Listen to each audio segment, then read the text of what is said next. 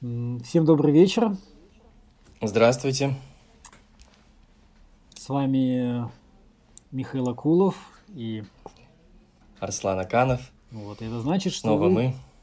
Да, это значит, что вы слушаете очередной выпуск а, нашего подкаста «Вокруг да около». Я где- уже сбился со счета, какой это у нас выпуск. Ну, перестань, мы только начали, мы, по-моему, только пытаемся. Это шестой у нас выпуск. Я, я до пяти только считать умею. Ну да, как, как мой сын, кстати. Но ему, ему это далось э, тяжело.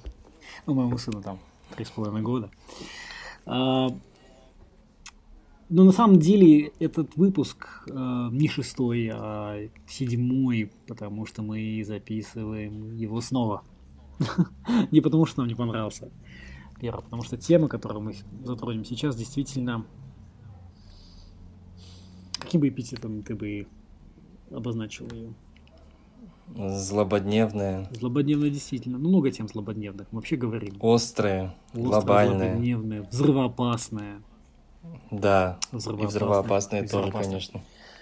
Мы хотим поговорить о... Ну, скажем так, мы хотим поговорить о, о, о расизме. Э, Вернее, расизм, наверное, будет частью, да, наверное, одной из, одним из элементов нашего разговора. Да, наверное, о расизме в контексте происходящего как за рубежом, так и у нас. Так и у нас. Действительно. Да, действительно. И вот э, мы обычно начинаем да, с точки отправления, и в этот раз ам, нашей такой точкой отправления а, является вот найденный мной э, в BuzzFeed э, интересного рода, как это сказать, экзамен, да, или что, тест, а, тест называется, тест на, на привилегии. Я, я, как, как я понял, он был, наверное, изначально на, на английском языке. Э, Я, кстати, даже не знаю, как, как, как вообще э, находит, находит своих героев? Видимо, Своих это героев, связано было ну, с... Ну да. Как, как эти наверное, есть там... механизм, да, какой-то, который определяет, что ты можешь быть потенциально заинтересованным ли- лицом, да? Да, причем пе- перевод очень похож на машинный перевод. То есть, да, возможно, действительно, действительно, у них, у них, скорее всего, нет русской редакции, просто Де- они действительно. используя э, искусственный интеллект, вещают на весь мир. Суть этого теста сводится к тому, чтобы рассказ... ну, чтобы по- позволить себе понять, насколько ты являешься человеком привилегированным. Понятно, что привилегия определяется не твоим каким-то легальным, что ли, статусом, потому что легально мы все равны. Ну а каким-то, скорее всего, э, аспектом, связанным, конечно же, с твоей слово идентичностью, да, связанным там, с твоим, с твоим, своим национальным, да, национальной принадлежностью, расовой в первую очередь, да, а, гендерной, а, ну и, и, конечно же, не обошлось и, понятно, и без э, твоего финансового положения. Ну, в общем, это все сводится к тому, что сейчас принято назвать lived experience. Какой experience? ре- э, lived experience. А, а, lived experience. Реальный опыт, реальный реаль- жизненный опыт. Мгм. То есть, да, то есть, э, одним словом, э, сейчас момент признания, ну как сейчас, на самом-то деле, мы всегда признавали, да, что одними законами э, несправедливости, неравенства не создашь. А, так, э, что это все как бы иллюзия, марксисты нам об этом говорили и так далее, да, но сейчас мы условно это испытываем на, на, на, на- на другом уровне. Ну вот и что э, показатель? Ну, во-первых, ну, да- да- давайте поговорим о результатах, да. А, Из 100 баллов а, мне, как человеку ну, белому, да. Э, Экзамен, конечно же, то есть тест был направлен на американцев, но я его как бы взял а, с учетом своего положения в Казахстане. Мне, как белому мужчине, с, ну, приличной, наверное, приличной, не буду жаловаться, зарплатой, не посчастливилось или посчастливилось, об этом поговорим, набрать э, ну, там 65 баллов из 100, да, что делает меня весьма привилегированным человеком. И об этом э, мне э, стоит помнить. э, как было сказано в заключении, э, в заключении или в качестве заключения к моему результату. Я не знаю, Руслан, Руслану как-то удалось, ты как-то, я не знаю, какими правдами и неправдами. Сколько Мне в жизни повезло меньше. Я теперь... Или больше, я уж не знаю. В этом проблема. Я, я теперь с, с, с, с полным ощущением собственной правоты э, так. могу сказать, что я не столь привилегирован, потому что я всего лишь 25 баллов набрал из 100. Да, ты очень непривилегирован, там же было сказано. Как очень непривилегирован, да. Там было сказано, что мир несправедлив, но что? Ты не помнишь? Но... Нет, я не помню, что там было сказано. Мир, но, наверное, что-то вроде того, что ну, я могу еще сказать... Keep fighting. Что, да, я могу сказать, что супруга моя э, набрала э, ну, чуть меньше меня, там, 59-58 баллов. А мой дядя оказался вообще вне конкуренции в плане его привилегированности. У него там где-то ближе к 77. Он очень привилегированный человек. Вот. А, ну, опять-таки, можно, конечно, говорить об этом. А. Там, кстати, тут я, я бы, кстати, посоветовал нашим слушателям а, поискать э, в сети этот, этот, э, этот э, тест. Э, он интересен, опять-таки, он, конечно, он интересен вот этой самой комбинации, да, комбинации факторов, которые определяют твою, твое привилегированное положение или непривилегированное положение. То есть, э, ну, скажем так, э, наверное, классические марксисты бы не согласились. И действительно, ситуация такая, что я, я не знаю, какой там алгоритм, но эм, э, экономические бедствия, да, которые условно, э, и там экономическое, то экономический статус э, не делает себя, скажем так, настолько не привилегирован или привилегирован, да, как э, элементы, связанные с твоей, э, с твоей идентичностью. Вот это было, было, было таким весьма интересным э, моментом. То есть мы можем себе представить ситуацию, э, скажем, хорошо зарабатывающей черной женщины, которая, наверное, заработает, получит меньше баллов, нежели обездоленный, да, э, белый человек, белый мужчина. Да? Ну, скажем так, тоже, опять-таки, все, все в контексте Штатов. Это, ну, как бы такой весьма интересный, как бы, вывод, да, о, о том, как мы понимаем, что мы, как мы понимаем группу людей, как мы понимаем, может быть, даже современный, что ли, пролетариат, или современных униженных и оскорбленных. Каков образ Да, он называется, кстати, этот тест, так и называется, я вот сейчас посмотрел, э, как? Privilege тест, вы можете загуглить, BuzzFeed Privilege тест, если кому-то интересно. Он доступен, как Миша mm-hmm. уже сказал, на русском языке. Вот мне что интересно, э, да, с одной стороны, этот тест, конечно, позволяет нам судить о том, кто считается в современном мире пролетариатом, а кто, с другой стороны, считается принадлежащим к истеблишменту. С другой стороны, сам вот этот тест, конечно же, современен очень в том смысле, что э, идентичность в нем так явно деконструируется, раскладывается по полочкам.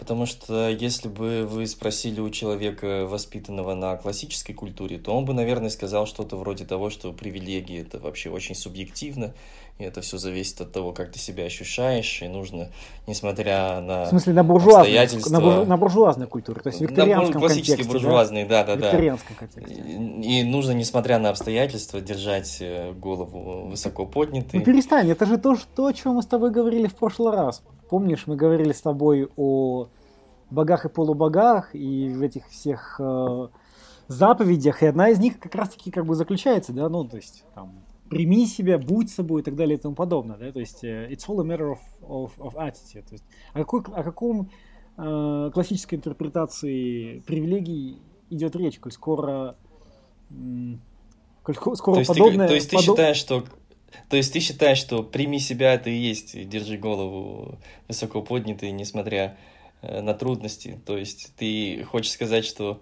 Это вполне современная интерпретация, Мне кажется, классическая это, интерпретация. Это одна из, одна из, да, одна из версий. Ну, мы же живем да, в такую но... странную эпоху. С одной стороны, нам кажется, что мы, что наша эпоха, э, ну, скажем так, фаворитизирует такому больше либерально-прогрессивному взгляду. Но, с другой стороны, мы постоянно натыкаемся на примеры какого-то такого неовикторианства. Да? да, например, даже в связи с э, таким пуританством, о котором э, мы тоже как-то с тобой говорили. Но тем не менее, мне вот кажется, что э, вот в, в этом тесте, в частности, все-таки чувствуется, что э, по мнению создателей теста э, в мире должна присутствовать такая социальная мобильность и Э, люди должны быть не просто, как ты сказал, равны в каком-то таком законодательном смысле, да, не только равны в плане своего там равенства перед законом, но еще и должны быть наделены равными возможностями. А, а я имел в виду, что в классической культуре, если даже мы возьмем викторианскую эпоху, все-таки было принято, что у каждого есть свое положение, и человек должен Э, принимать это положение и, так сказать, выносить все невзгоды или наоборот, э, если он привилегирован, то да, э, э, нести этот крест, как воспринимать его как ответственность. Ну, ну, не совсем на самом деле. Я бы сказал, в викторианскую эпоху привилегию бы, ну, привилегированное положение бы рассматривали как ну, как э, отражение объективных каких-то достоинств э, человека, понимаешь? То есть, э, ну, условно, бедные сами ответственны за свою бедность. Так, и мы знаем, да, мы, такой диктум, да, афоризм викторианской эпохи, что, что человеку нужно что там, да, человека нужно учить, да, как, как рыбачить, по-моему, да, не давать ему там, не знаю, рыбы. А не давать ему удочку. Не а нет, удочку. наоборот, дайте ему удочку, удочку а, да, но не давайте ему рыбу, да. Вот именно, да. Это абсолютно как бы викторианский подход. И вот Здесь мы видим... Ну вот в том ты и сказал, что в этом, э, в этом смысле викторианство перекликается и с нашей эпохой. Безусловно, потому что безусловно. Но я уверен, что полно людей, которые бы то же самое тебе сказали сегодня. Ну, не в данном, не в контексте э, событий, происходящих сейчас. То есть, нет, может нет, быть, нет. там, условно, в 2019 году, но сейчас мы понимаем, что подобного рода высказывания не будут, ну, не будут как камильфо, да, не будут Э, не будут, будут восприняты ну, я, либеральным мнением штыки. И вот смысл. Э, каков смысл данного теста? Понятно. Э, мне сообщили о моих привилегиях, и мне было, опять-таки, мне, мне посоветовали что? Помнить о своих привилегиях. Тебе посоветовали там не отчаиваться, да, и что, и знать, что все равно миром, наверное, да, миром движет идея справедливости. Вот, вот, вот каков смысл? Вот, вот в чем ты видишь смысл этой самой разницы между викторианским отношением к привилегиям, где привилегии на привилегии ты смотришь как на, на совершенно справедливую, да, на, на справедливую а, отражение твоих э, или справедливую плату за твои э, какие-то э, достоинства, да, э, и вот вот вот э, взглядом на привилегии, э, запечатленным в данном, в данном тесте, э, где действительно ты должен испытывать ну, неловкость, э, да, некую, некую неловкость, что ты являешься привилегированным. Да? То есть в, в некотором роде ты должен испытывать неловкость, потому что ты недостоин этих привилегий. Потому что эти привилегии Да, являются, ты очень являются... интересно это сформулировал. Да, потому, потому что, что эти привилегии являются отражением социального твоего, контекста. Цвета кожи, гендера или там пола. Да, э... Условно говоря, то, что ты не выбирал. Ну да. Ну и это противоречит это такой классической либеральной концепции, которая, как ты уже сказал, сводилась к тому, что каждый сам за себя и каждый получает по заслугам. Безусловно, это нечто, ну, нечто из иной оперы. И здесь, конечно, э, напрашиваются аналогии с марксизмом, ты уже упоминал его. И вот, Но ну, есть важное различие, тем не менее. И какое оно? Ну, различие с марк... заключается в том, что марксизм также, конечно же, атакуя викторианское представление или даже буржуазное представление, условно, о, о, о привилегиях, указал на, ну, он как бы указал на абсурдность, э, на, на абсурдность правового равенства в условиях экономического неравенства. Здесь же мы говорим о, о том, что при сохранении, опять-таки, все равно элементов марксистского э, условного или социалистического, безусловно, социалистического принципа, сохранение социалистического принципа, очень большое внимание, как ты указал, уделяется э, ну, вещам, аспектам, элементам, не имеющим отношения к твоему финансовому положению. То есть, опять-таки, к, к цвету кожи. Если не ошибаюсь, э, одним из вопросов, э, один из вопросов был, э, заключался в том, трогали ли вас когда-либо за волосы. Ты помнишь? Да, совершенно верно и, был и, такой и тебя, вопрос. безусловно, трогали за волосы, может быть, поэтому ты так тебе ты ухитрился набрать ну, мне кажется, многих людей трогали за волосы. Не, ну там же какой был намек? На то, что трогать тебя за волосы. На то, что трогают сам... тебя за волосы, потому что они у тебя... Другие, кудрявые. Другие, не, не белые волосы. Да, да. И тем самым что? Э, тем самым э, ты становишься жертвой, ну, не знаю, одной из форм агрессии или микроагрессии, предрассудков, там, объектив... объективации. объективации. Да. Опять-таки, ты можешь быть миллиардером. Да миллиардером, но факт, факт того, что ты являешься, может быть, если ты черный миллиардер, которому, может быть, которого там в детстве трогали за волосы, то ты не равен, не равнозначен белому миллиардеру. Тут э, во, во всем этом уравнении еще важную роль играет м, институты и ссылка на институты, ведь часто подчеркивают что это институциональный расизм. И делают ссылку таким образом на власть. И мне кажется, здесь очень важен американский контекст. И, э, в частности, приход Трампа к власти, который ну, Безусловно. Ну, олицетворяет один полюс Америки, но Безусловно. Э, своим поведением, своими словами антагонизирует огромную часть американского общества. И он, мне кажется, всем этим актуализировал вот э, весь этот э, дискурс, всю эту повестку. И, и, и определенную тревогу, в том числе либеральную тревогу, да? Или... Да. Ну, вот тут смотри. Либеральную тревогу, которая тем сильнее, учитывая, что э, Обама, предыдущий президент, был таким либералом, ну, ну, он был черным, либералом, афри... олицетворением такой либеральной американской мечты. Да, и может быть олицетворением даже ну, знаком того, что какие-то действительно вещи меняются, да, что действительно да. общество меняется. Но опять-таки, да. конечно же, может, ну, в Трампе мы видим не столько даже продолжение прошлого, сколько реакцию, э, реакцию на, на то, что многие люди воспринимают, многие люди действительно воспринимают как э, засилие либеральное, во всяком случае, там, в дискурсе, в прессе. Вот ты сказал, интересный момент, ты сказал а, о том, что речь шла об институ- институциональном расизме. И это интересно, потому что это тоже нечто, что отличает, э, ну, отличает повестку, отраженную в этом тесте, мы много о нем говорим, от марксистской. Марксист, ну, понятно, что марксисты действительно э, признают, э, видят э, неравенство или воспринимает неравенство во всех институтах буржуазной власти, в армии, там, не знаю, в, в, в парламентских э, процедурах, в образовании и тому подобное, поэтому, условно, атакуют институты. А здесь же идет разговор о том, чтобы подорвать э, ос, основы или подорвать истеблишмент изнутри.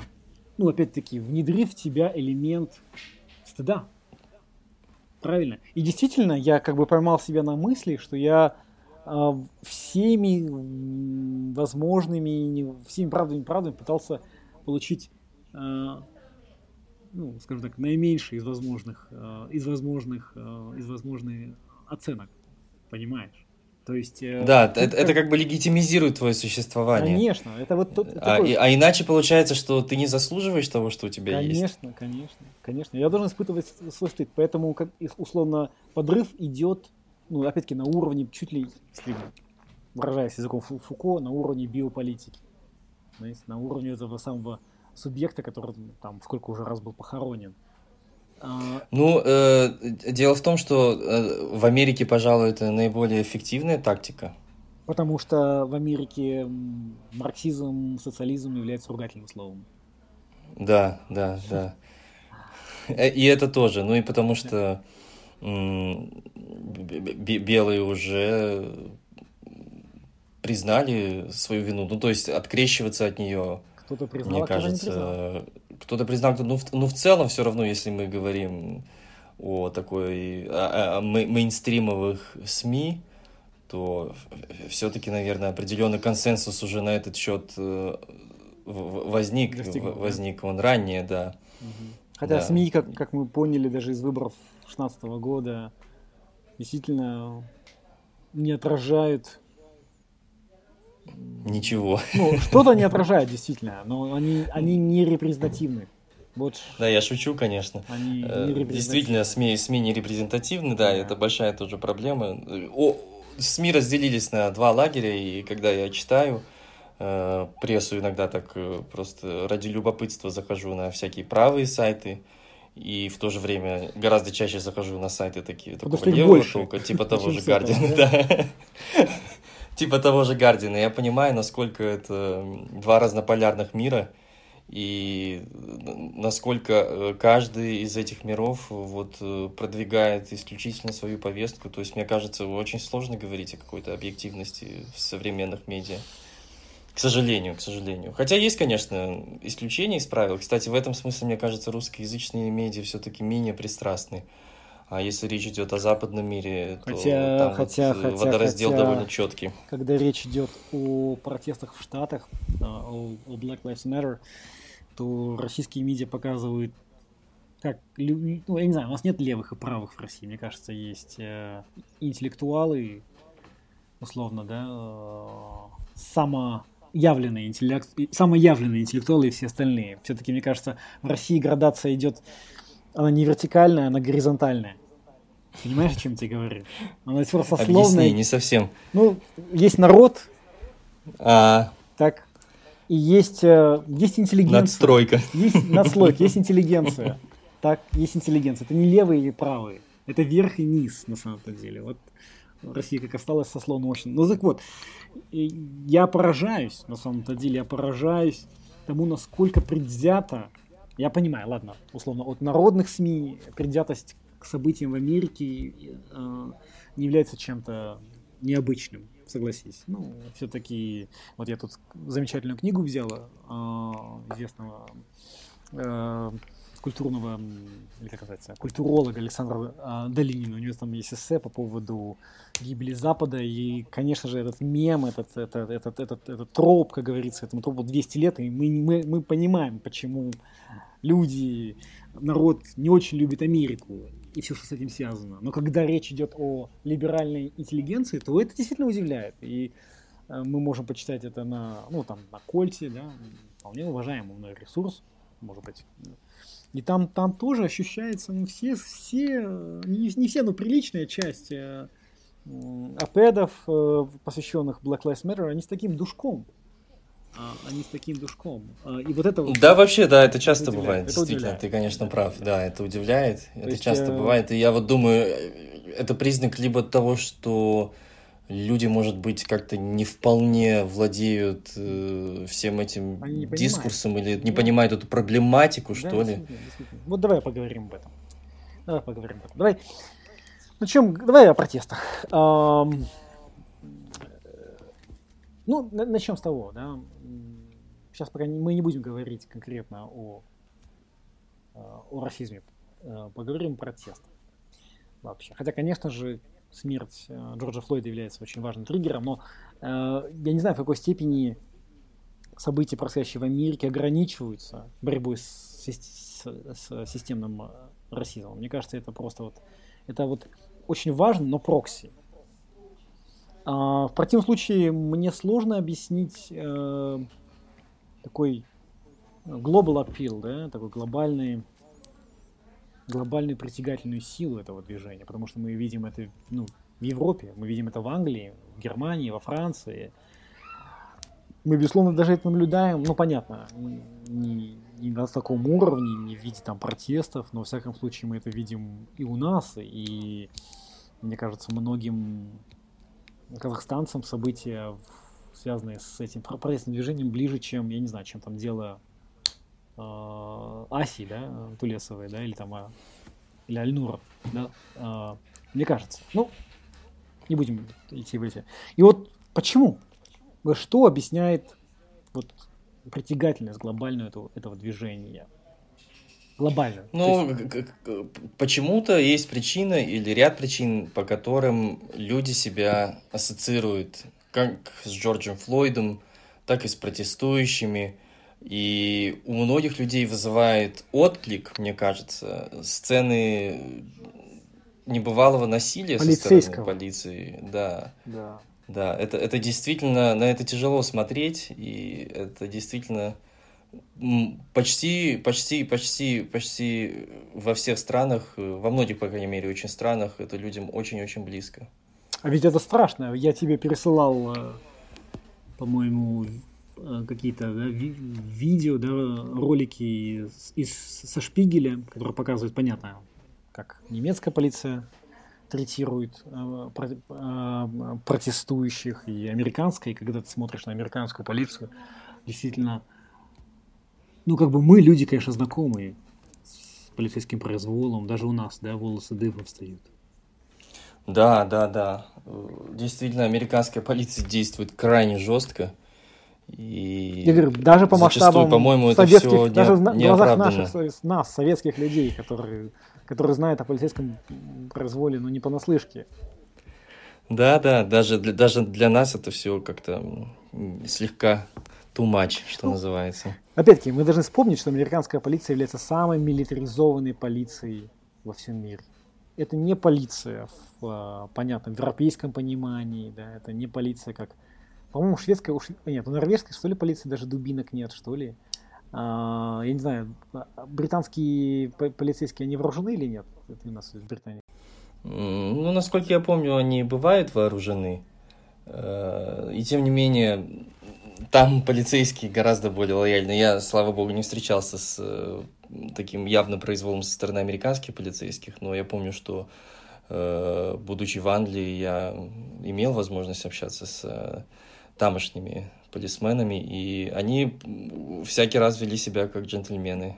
Никаких соответствии, в соответствии да, с нашим а, стереотипом да, английского как-то Бобби, да, или как так же называется? Да, Бобби, по-моему, да. Ну и вот, ну, э, наверное, нашим э, слушателям нужно объяснить, э, почему американская полиция настолько военизирована. Она действительно военизирована, милитаризована, милитаризирована, военизирована, как никто. У них есть там бронетранспортеры, базуки, вертолеты, э, гранатометы. Это связано, конечно, во-первых, с тем, что у полиции небывалые бюджеты в Нью-Йорке. Э, годовой бюджет полиции там 6 или 7 миллиардов долларов. Это огромный бюджет. Э, ну, сколько, какой военный бюджет Америки? 600 миллиардов? Ну, считайте, ну что-то, что-то вроде того. Вот 6 миллиардов, это, скажем, получает только полиция Нью-Йорка. То есть это очень... И второй, конечно, фактор, влияющий на, объясняющий степень милитаризации, э, ну, связан с тем, что американская армия не выбрасывает свое оружие, которое ему не нужно, оно реально передает это оружие полиции. Три, миллиарды и миллиарды э, долларов, э, то есть амуниции, оружия, ну, понятно. Все, что армия не использует, э, передается в. То есть полиция это действительно, это, это, ну, это армейская структура. Это действительно армейская структура. Мне, как человеку, который пожил в Нью-Йорке, это, это как бы знакомо, потому что я действительно, я очень боюсь американских, а, нью-йоркских полицейских. А, люди, которые носят, э, ну, понятно, мы знаем, что у них есть право стрелять на поражение сразу же.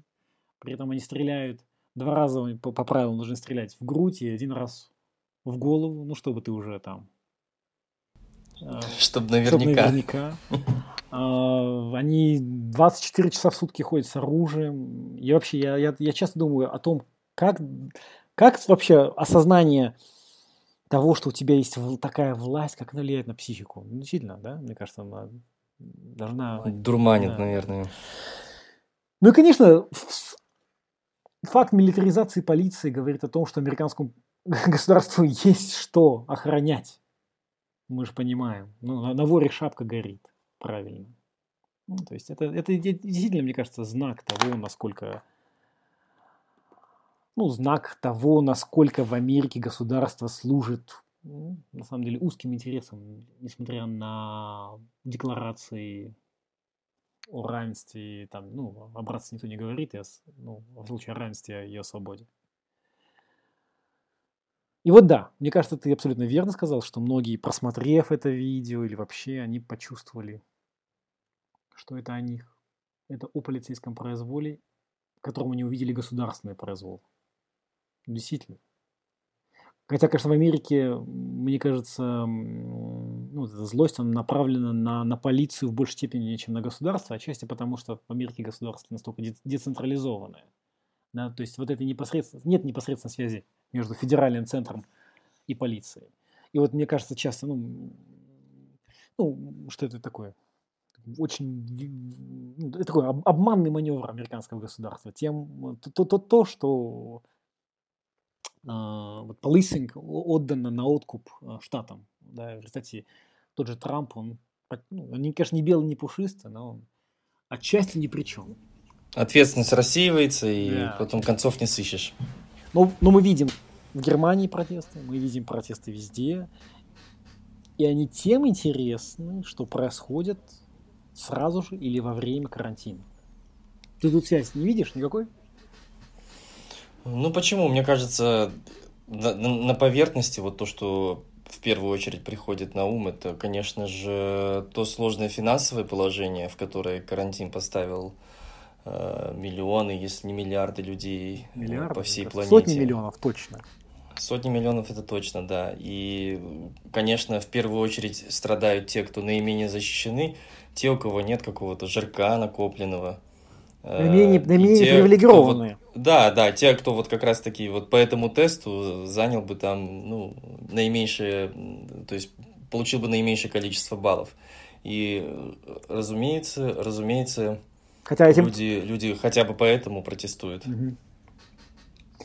Но а, э, тут видишь, а, что является таким вот аспектом интересным, я, мы с тобой говорили об этом, а, вот этим самым диалектическим элементом, потому что, с одной стороны, карантин усилил государство как никогда, во всяком случае. Государство попыталось, вас, ну, государство уже, говоря об абстрактном государстве, не только об американском. Государство показало, на что оно способно. Оно способно закрыть все бизнесы, способно установить э, жуткие визовые режимы, правильно, заставить людей дистанцироваться да, друг от друга, носить э, эти вот маски, выходить, э, ну, действительно, ходить там гусиным строем, да, а, возвращаться домой в положенное время.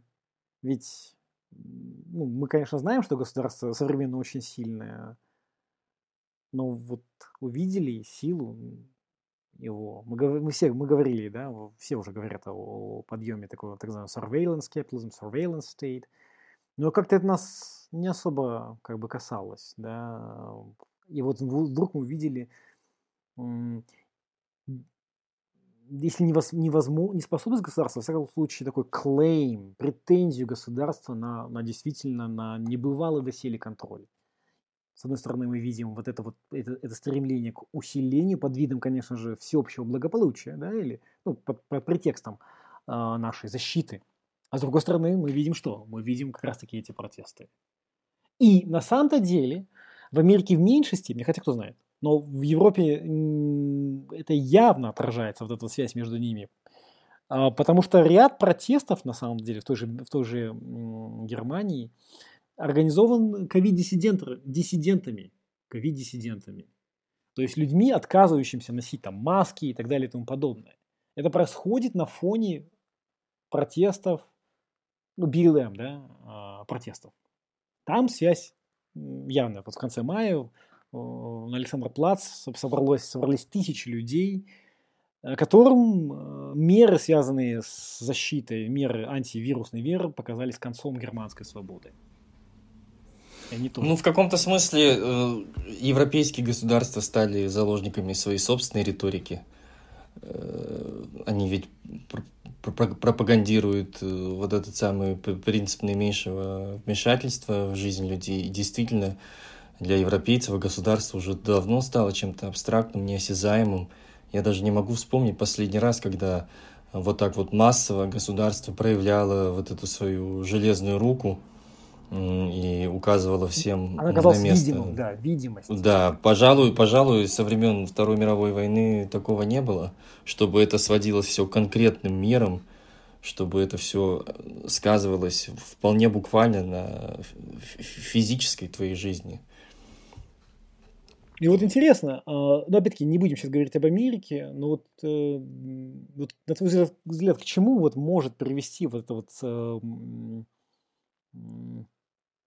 взаимодействие двух факторов. Действительно, государство, которое пользуется возможностью установления а, контроля, опять-таки, я не думаю, что оно движимо какими-то злыми помыслами. Действительно, как бы государство заинтересовано ну, в нашей безопасности. Так, правильно, наверное.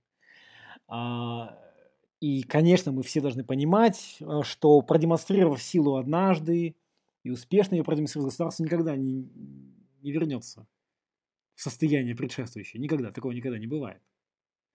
Но с другой стороны, мы видим протесты, направленные, ну, понятно, они мотивированные там, образами страшными да, полицейского насилия, но направленными также против произвола государства. Ну, вот, если мы сложим одно с другим, то что мы получим?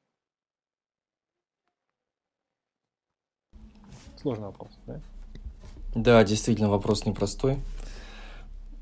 Ну, мне кажется, он сводится к таким фундаментальным философским вопросам. Ну, вот что ты думаешь по поводу ценности и важности свободы?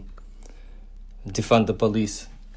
Ну, опять же, здесь все сводится к довольно фундаментальным вопросам. И э, не скажу, чтобы я об этом так уж крепко задумывался, но попробую ответить на свой вопрос – ну, я считаю, что, безусловно, вот эта вот милитаризованность полиции в Америке – это стыд и срам, и полный кошмар.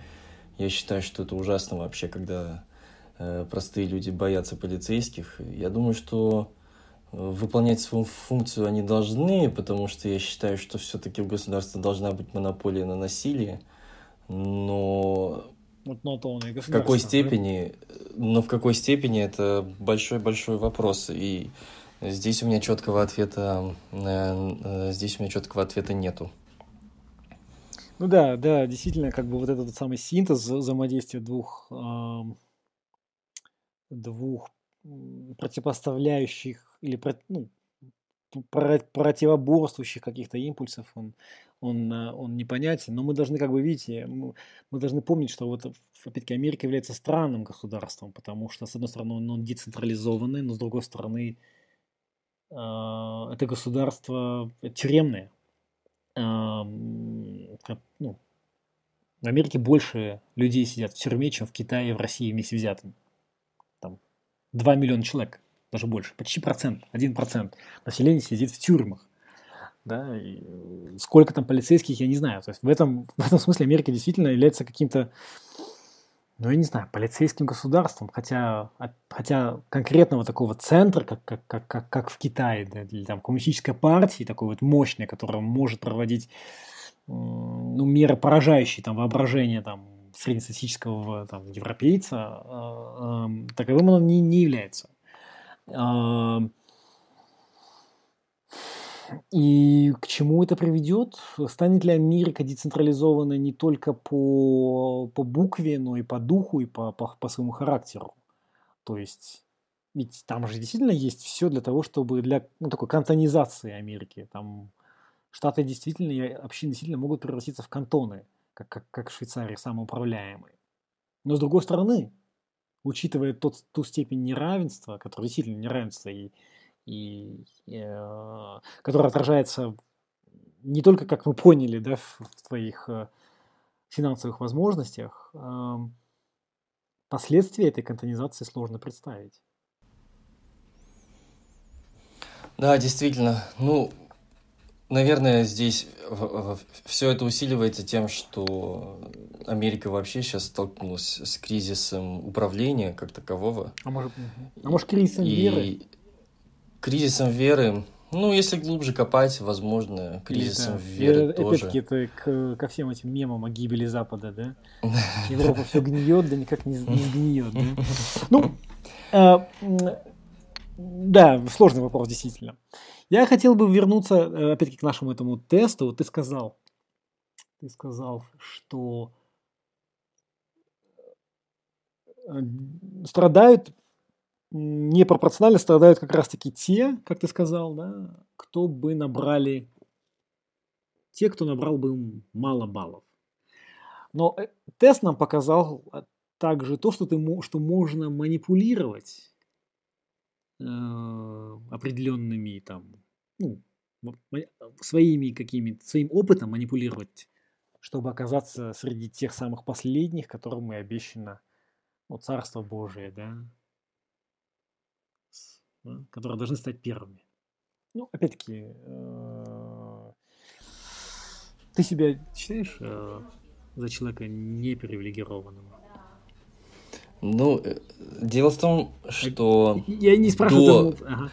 Sorry до того, как этот э, дискурс стал таким массовым, стал проникать в нашу жизнь, ну, для меня это случилось, наверное, несколько лет назад с движением МИТУ. Я никогда не воспринимал э, этот свой личный опыт как э, часть общей картины, как часть институционального расизма. Все это для меня больше было каким-то курьезом, о котором я часто даже вспоминал с юмором. Ну, например, там, когда я в детстве год прожил в Америке, конечно, я сталкивался с расизмом. Э, там в школе меня обзывали китайцем, но я никогда не воспринимал это как э, что-то такое. Что ущемляло бы твои права. Запредельное, да. что ущемляло бы мои права, да. Ну, конечно, было неприятно, иногда там приходилось э, кулаки в ход пускать, было пару раз, но э, но вот именно в таком ключе я никогда об этом не думал. А теперь-то, конечно, когда все это появилось, э, и можно по сети, так сказать, по контенту, появляющемуся в интернете, представить себе какую-то общую картину, люди там свободно всем вот этим делятся, и это все складывается в какой-то пазл, э, в котором действительно, наверное, проглядывается что-то такое институциональное, проглядываются какие-то закономерности – а раньше, когда не, не существовало таких э, способов э, моментальной, так сказать, связи массовой, горизонтальной, конечно, наверное, это было сложнее отследить. Но ты прав, это действительно э, может стать объектом манипуляции со стороны некоторых людей, безусловно. Безусловно. Ну, как со ну стороны, вот, скажем, э, белых я, условно, я, я тебе посылал, по-моему, я же тебе посылал, если не ошибаюсь, посылал я тебе такой меморандум, что ли, манифест меморандум из уважаемого, на самом-то деле, небольшого уважаемого, сейчас Liberal Arts College а, на юге, да, не будем сейчас называть его, но не, действительно одного из э, ведущих Liberal Arts э, Schools, э, Института либеральных искусств, так и называется, да, университет, колледж либеральных искусств, я уже не знаю, свободных искусств, ну, я думаю. А, и смысл этого меморандума, ну, написанного кем? Написанного там профессором, если не ошибаюсь, биологической антропологии а, Элен Чо. Теперь уже люди могут узнать, что за университет. Я уже по имени назвал. И смысл, как на самом деле, заключался в том, чтобы поделить все белое население на три категории. Да? Расисты, как мы помнили, да? расисты, союзники и эм, соучастники, что ли, а, да, как соучастники, accomplices. И, ну, понятно, что мадам, мадам, а, профессор Чо себя ставила в разряд вместе с униженными и оскорбленными. Хотя на самом-то деле она была, она является главой очень большого центра в этом университете, а, я думаю, что у нее, ну, понятно, неплохая зарплата, у нее высокий социальный капитал и прочее, и прочее, и прочее. И, и вот момент, какой момент? Э, вот мы говорили о том, что во многом эти движения навеяны чем? Они навеяны, ну, конечно, они навеяны борьбой за справедливость, они навеяны, прав... они навеяны желанием граждан, э, что, чувствовать себя действительно в безопасности. Так? Э, и Black Lives Matter можно было, наверное, заменить и Citizens Lives Matter. matter. Хотя, конечно, мы понимаем, что среди как раз таки униженных и, и, и оскорбленных очень много тех, у кого нет этого статуса of citizens. И вот мой вопрос заключается в чем? В том, что вот подобный именно культурный дискурс, а, что ли, рефлектором которого или воплощением которого стал этот манифест или э, воплощением которого стал является этот, этот профессор культурной антропологии, насколько он действительно способствует продвижению повестки социальной справедливости. И, э, или же он на самом-то деле, ну, опять-таки, создает почву для манипуляции. Большую почву Но для манипуляции. Ты имеешь в виду, что э, подобный дискурс может отвлекать внимание от э, более фундаментальных проблем, ну нет, переводя все в, в разряд э, мы, там идентичности. Мы, мы, мы действительно понимаем, да, что мы действительно понимаем, что есть корреляция, да, между цветом кожи, между э, там, полом или гендером и, и чем, и там финансовой обеспеченностью, да, то что financial security есть связь действительно, а, корреляция, но это, как известно, это не тут это нельзя назвать это причинно-следственной связью, мне кажется. Э, почва для манипуляции как раз таки создается тогда, когда э, корреляция отождествляется ну, то, что с, с причинностью. Ну вот здесь мы возвращаемся к какому-то неовикторианству, что ли, в том смысле, что Э, по мнению некоторых современников наших, э, если ты уродился там с определенным цветом кожи или с определенным гендером, который ты э, не поменял, да, например, или у которого у тебя не было возможности поменять, то тогда неминуемо ты э, по умолчанию имеешь меньше возможностей, чем твои более привилегированные Э, ровесники.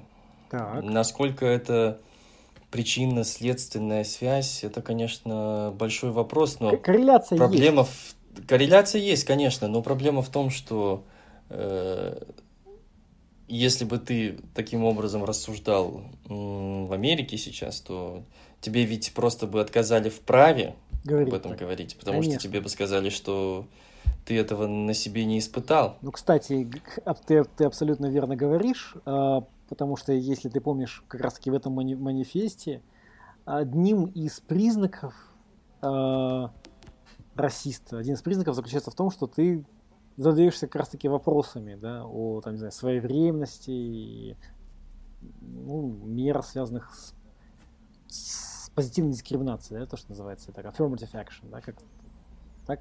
То есть сам факт, э, сам факт оспаривания э, уместности таких мер уже тебя ставит в категорию расистов. Ну вот видишь, э, вот видишь, э, здесь опять же возникает вопрос о том, о том, э, чему служит вот этот э, дискурс. И мне кажется, ты был абсолютно прав, когда сказал о том, что это просто один из методов борьбы. И то, что этот метод настолько столько радикальный, наверное, говорит о неэффективности других методов. И опять же, опять же, здесь речь идет о неком э, о, некой структуризации дискурса, о некой выработке очень жестких правил, универсальных правил, которые бы позволяли, в частности, американскому обществу как-то жить в какой-то относительной там, гармонии, в относительной согласии. То есть э, речь идет о ну, выработке каких-то, наверное, таких э, догм, э, о выработке такой... Посредством культурного, внутри культурного фронта или внутри борьбы, да, связанной да. с культурным фронтом, да? Да, да. Коль да, скоро, да. На самом, ну, коль скоро Америка это страна, которая э, ну, на самом деле, фундаменталистская, она оппозиционно настроена по отношению к, вообще к самому понятию революции. Просто там уже была одна революция. Другая революция будет предательством Америки, правильно? Ты же не можешь организовать революцию против страны, воз... возникшей из революции. Это будет предательство. Да, и поэтому тебе нужно выработать вот такие строжайшие правила для того, чтобы все это как-то могло продолжать существовать, так ведь? Ну, да, но это, знаешь, это такое, это, скажем так, это, мне кажется, оптимистичная интерпретация смысла культурного как бы фронта. То есть я понял, да? Ты говоришь о том, что культурный фронт необходим, э, коль скоро действовать э, в, ну, скажем так, в рамках других фронтов экономического, социального, действовать там маневр для действия там очень сильно ограничен, да? Да-да-да, совершенно но, верно. Но, да. но с другой стороны, вот видишь, у меня есть... Во-первых, такое есть подозрение, понятно. И причем не подозрение, это, это мы знаем из общения с нашими там, знакомыми, американцами, что культурный как раз таки дискурс поляризует, как никто другой. Как ничто другое. На самом-то деле, не знаю, даже вопрос о налогообложении так не поляризует американское общество, как, мне кажется, вопросы, связанные с, я не знаю, там, с политкорректностью, да, условно. Или же может... Да, ну, наверное, это и говорит о том, что этот фронт и является э, наиболее актуальным, что ли. И, и, и если, и, если прийти здесь к какому-то согласию, то, может быть, и все остальное как-то приложится. Так, э, так ведь нет. Так ведь нет же. Наоборот, э, э, ну, не знаю, поляризация, мне кажется, не приведет. Мне кажется, мы же хотим соглашения, условно. Мы хотим соглашаться, не соглашаться. А с поляризацией, ну, не знаю. Ну, во всяком случае, ноябрьские выборы нам, нам, нам очень много что покажут. А у меня, опять-таки, есть такое подозрение, ты знаешь? что в конце концов речь идет не о, это, тут меня могут закидать э, гнилыми яйцами, Камнями. помидорами, а речь идет на самом-то деле не о, о униженных и оскорбленных, а о представителях среднего класса с определенным цветом кожи, там, не знаю, текстура, которые, текстура волос и так далее, которые, которые страдают от полицейского произвола, страдают. хотя у них есть все credentials, финансовые возможности для того, чтобы наслаждаться привилегиями того же самого среднего класса. Ну, то есть это идет э, Профессор речь Чо, о, борьбе за символический статус. Это речь идет о том, чтобы, ну как, на самом деле речь идет о том, чтобы не путать, условно, профессора Чо или там профессора African American Studies с теми, с кто проживает в гетто. Да, или с какими-нибудь нелегальными иммигрантами Понимаешь, из Азии. Речь идет? Угу, угу, ну, это такое. Угу. Ну, это такое, да, ты, ты высказал довольно радикальное мнение, но, Потому что... безусловно, ну, кто, безусловно, кто, кто, роль среднего класса в этом очень сильна. Ну, ты мне скажи, понятие микроагрессии. Если ты живешь на пособие, действительно, на пособие, и многие в Америке живут и на пособие, и мы говорим о 30 или 40 миллионов, миллионов без страховки. А без, если без страховки, то тебе, не знаю, легче почку продать чтобы, не знаю, излечиться от гриппа. Неужели вопросы микроагрессии будут тебя волновать? Ну, я опять же, опять же скажу, что отчасти соглашусь с тобой в том, что действительно средний класс, он страдает не только от полицейского произвола, но мне кажется, он страдает и от э, падения доходов, и от э, угроз, которые, которые представляет э, Трамп своей риторикой символическому статусу этого среднего класса. А это люди, которые, ну, можно их, наверное, крестить там детьми либерализма. То есть это люди, которые перебрались э, куда-то в э, такие э, крупные, успешные, благополучные страны, сделали там хорошую карьеру и теперь столкнулись э, с трудностями, но тем не менее у них уже есть определенное влияние. которые они используют для того, чтобы э, укрепить свое положение, но и в то же время для того, чтобы, наверное, э, ну, обратить внимание властей на какие-то острые животрепещущие проблемы. В том числе экономического характера, да? В том числе экономического характера, да, и заставить власти услышать их. Ну да, сложный вопрос. Ну теперь давай вернемся уже к нам. А... Да, вот у нас остаются последние пять минут, и действительно, я тоже хотел поговорить о том, как это все аукнулось у нас, в наших краях. Ну давай, ты же зачинщик. Как это, на твой взгляд, аукнулось? Ну, во-первых, интересно, что это накладывается на такой э, постколониальный дискурс в Казахстане. И интересно, что э, это также можно провести определенные параллели с такими анти, антироссийскими, что ли, настроениями. Э, на твой взгляд, как это ну, то есть, э, происходит? Говоря, скажем так, прямым языком, да, мы видим, как многие казахи, да, пытаются, ну, не пытаются, то есть ассоциируют себя с, скажем так, с угнетенным, угнетаемым черным меньшинством. Хотя, опять-таки, меньшинством казахи в Казахстане не являются. Да, да. Э, ну, опять-таки, э, тем, тем самым э, казахи, казахстанцы, они перенимают этот глобальный язык и выражают свои обиды, свои тревоги словами, понятными не только казахстанцам, но вообще всем пользователям интернета, наверное. То есть здесь речь идет уже о копирование, перенимание вот э, целой культуры, культуры политкорректности, культуры Слушай, wokeness. Ну, а, ну wokeness это точно. Насчет политкорректности я не знаю. Я как бы нашу страну э, политкорректно не считаешь? Не, не, не то, что да, не подозревал. Ну, хотя, мне кажется, мы более политкорректны, нежели россияне. Да, да, да, да. На впечатлениях у меня основано. Ну, это я. Может, может, это такой эссенциалистский аргумент, но мне кажется, это связано с тем, что все-таки ну, мы как-то повежливые, что ли. Да, и социализм. Я, я хочу что сказать. А, мне очень понравилось как раз-таки вот, вот это заявление, что мы являемся участниками глобального дискурса. Опять-таки, только в глобальном масштабе казахи могут себя ощущать в качестве угнет, угнетенного, угнетенного меньшинства. Явно понятно, что не в рамках, а, не в рамках отдельно взятой страны, и... Ну да, в конце концов, чисто демографически казахов там за ну, 60% понятно, уже хорошо. Да, 70%, да. Если конечно. посмотреть на органы власти, то там... Конечно, конечно. Представительство конечно. да. А, но вот как раз таки вот то, что мы, то, что мы видим, происходящее уже не на улицах, а вот как раз таки, ну, даже на улицах, но то, что имеет в первую очередь эм, отражение э, символическое, там, снос памятников, так, э, повсеместные. Кстати, тоже в Германии сейчас оскверняют там памятники, там, Бисмарку, предположим, да, казалось бы, ну, хотя.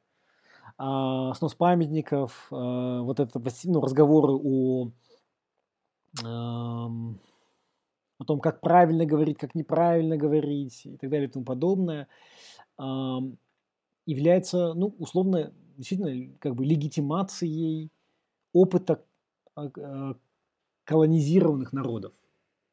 И, и опять-таки, даже несмотря на то, что э, казахи обрели свое национальное государство, имеют там институты там, ну, власти и так далее и тому подобное, какие-то вопросы явно не решены, и решены не могут быть только ну, в глобальном контексте. И это... Да, я думаю, что они, может быть, и были решены, но э, то решение, которое им нашли на заре нашей независимости, оно, наверное, уже перестает действовать. Потому, потому что, что за эти годы страна, страна стремительно заглобализировалась. Да, это да. были решения советские, опиравшиеся на советские концепции, Дискурсы. на советские конструкты, Абсолютно. на советский дискурс. Абсолютно. За эти годы, и я думаю, тут немалую роль сыграло нефтяное благополучие нашей страны, там, 2000-е годы. Mm-hmm. Действительно, страна глобализировалась. Ну и, безусловно, этот официальный дискурс э, вот, привлечения инвестиций, становления частью какого-то э, глобального мира – это, это, это, конечно же, влияет на умы людей. Мне кажется, именно поэтому, говоря о своих обидах, они уже апеллируют э, к тому, что было бы понятно и западному, например, слушателю или зрителю. Да, да. А, э, хотя, конечно, мы также понимаем, что участие тоже, тоже, тоже тут можно меня забросить, э, а, уже нет уже не знаю какими не, не, тухлыми яйцами, гнилыми помидорами, что уйдет дальше. А, участие, на, участие эм, наше участие, или казахов участие в глобальном дискурсе деколонизации на самом деле говорит отчасти о том, э, что даже в качестве колонизованного народа казахи э, они не были в центре периферии ну, опять-таки, мы же пользуемся языком, взятым из опыта народов, колонизованных, народов, колонизованных все-таки европейцами. Угу, угу, угу. Понимаешь, о чем я говорю?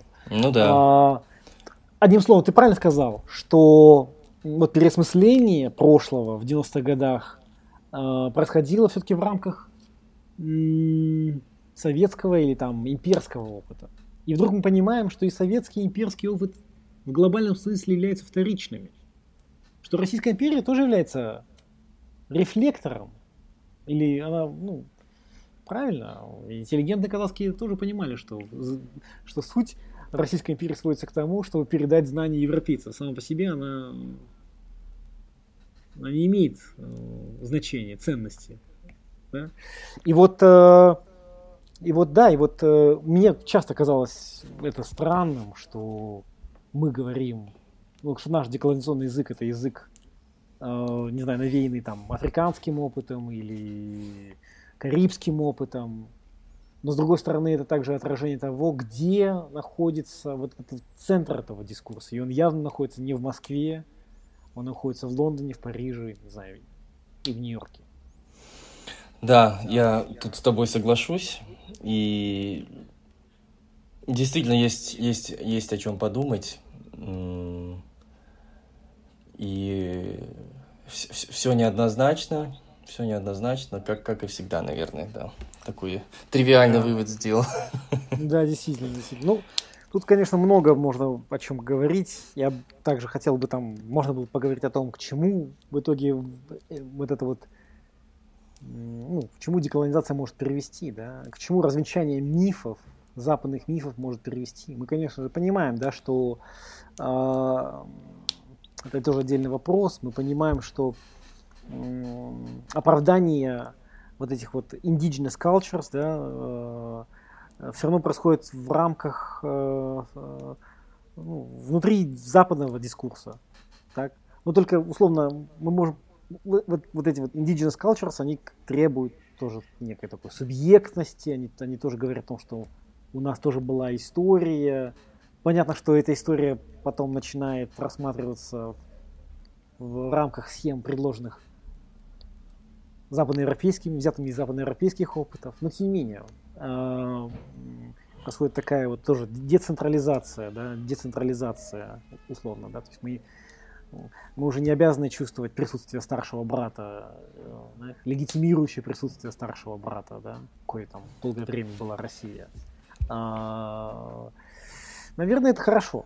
А, даже несмотря на то, что мы апеллируем к терминам, взятым, навеянным, обусловленным опытом, отличным, действительно существенно отличающимся от нашего. Наверное, это хорошо. Я просто, видишь, я не знаю в итоге к чему это привезет. Ну, я как бы, я бы хотел, чтобы все-таки это привело к человечеству, действительно человечеству, но но это во мне такой идеалист говорит.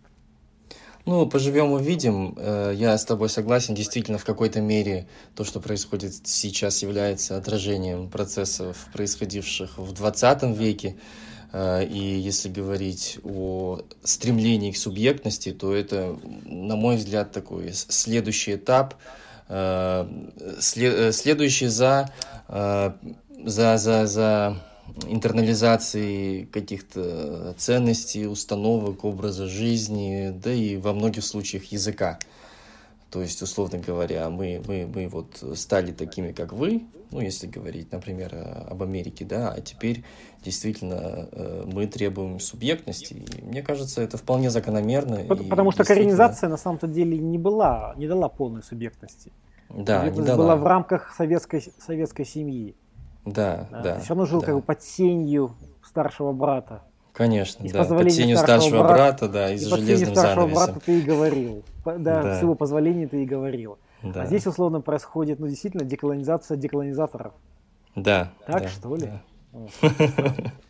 Ну, наверное, на этом остановимся. Давай, давай. Тема Ты интересная, сказать скажи много. пару хороших слов. Много можно чего. Ну, э, э, мне кажется, что э, все, что мы сегодня говорили, можно подытожить э, тем, что современный мир становится более децентрализованным, и это соответствует э, уровню технического прогресса, это соответствует тому, что у каждого теперь есть доступ к информации, каждый может ее производить. И, безусловно, происходят э, какие-то серьезные культурные сдвиги, которые скажутся на нашей жизни, и мы еще не знаем, как конкретно – но скажутся, безусловно. И э, сводится это к тому, что люди используют методы, доступные им, и для, для того, чтобы оперировать на таком пространстве, которое сейчас, наверное, становится наиболее значимым в нашей жизни, в пространстве информационном. О, отлично. Отлично. То есть Децентрализация не означает фрагментация. Все-таки пространство у нас общее, да, наверное, информационное. Ну, я очень на это надеюсь. Окей. Ну что ж, о чем мы в следующий раз поговорим? В следующий раз об эстетике. О мы поговорим. Да, наверное, о прекрасном. Наверное, поговорим о прекрасном. Поговорим о прекрасном. Ну что ж, а, интересно, но сумбурно, как всегда. А, всем э, ну, благодарность за, за терпение, если вы дослушали до конца. А, ну и пока, да? Да, всего доброго, услышимся.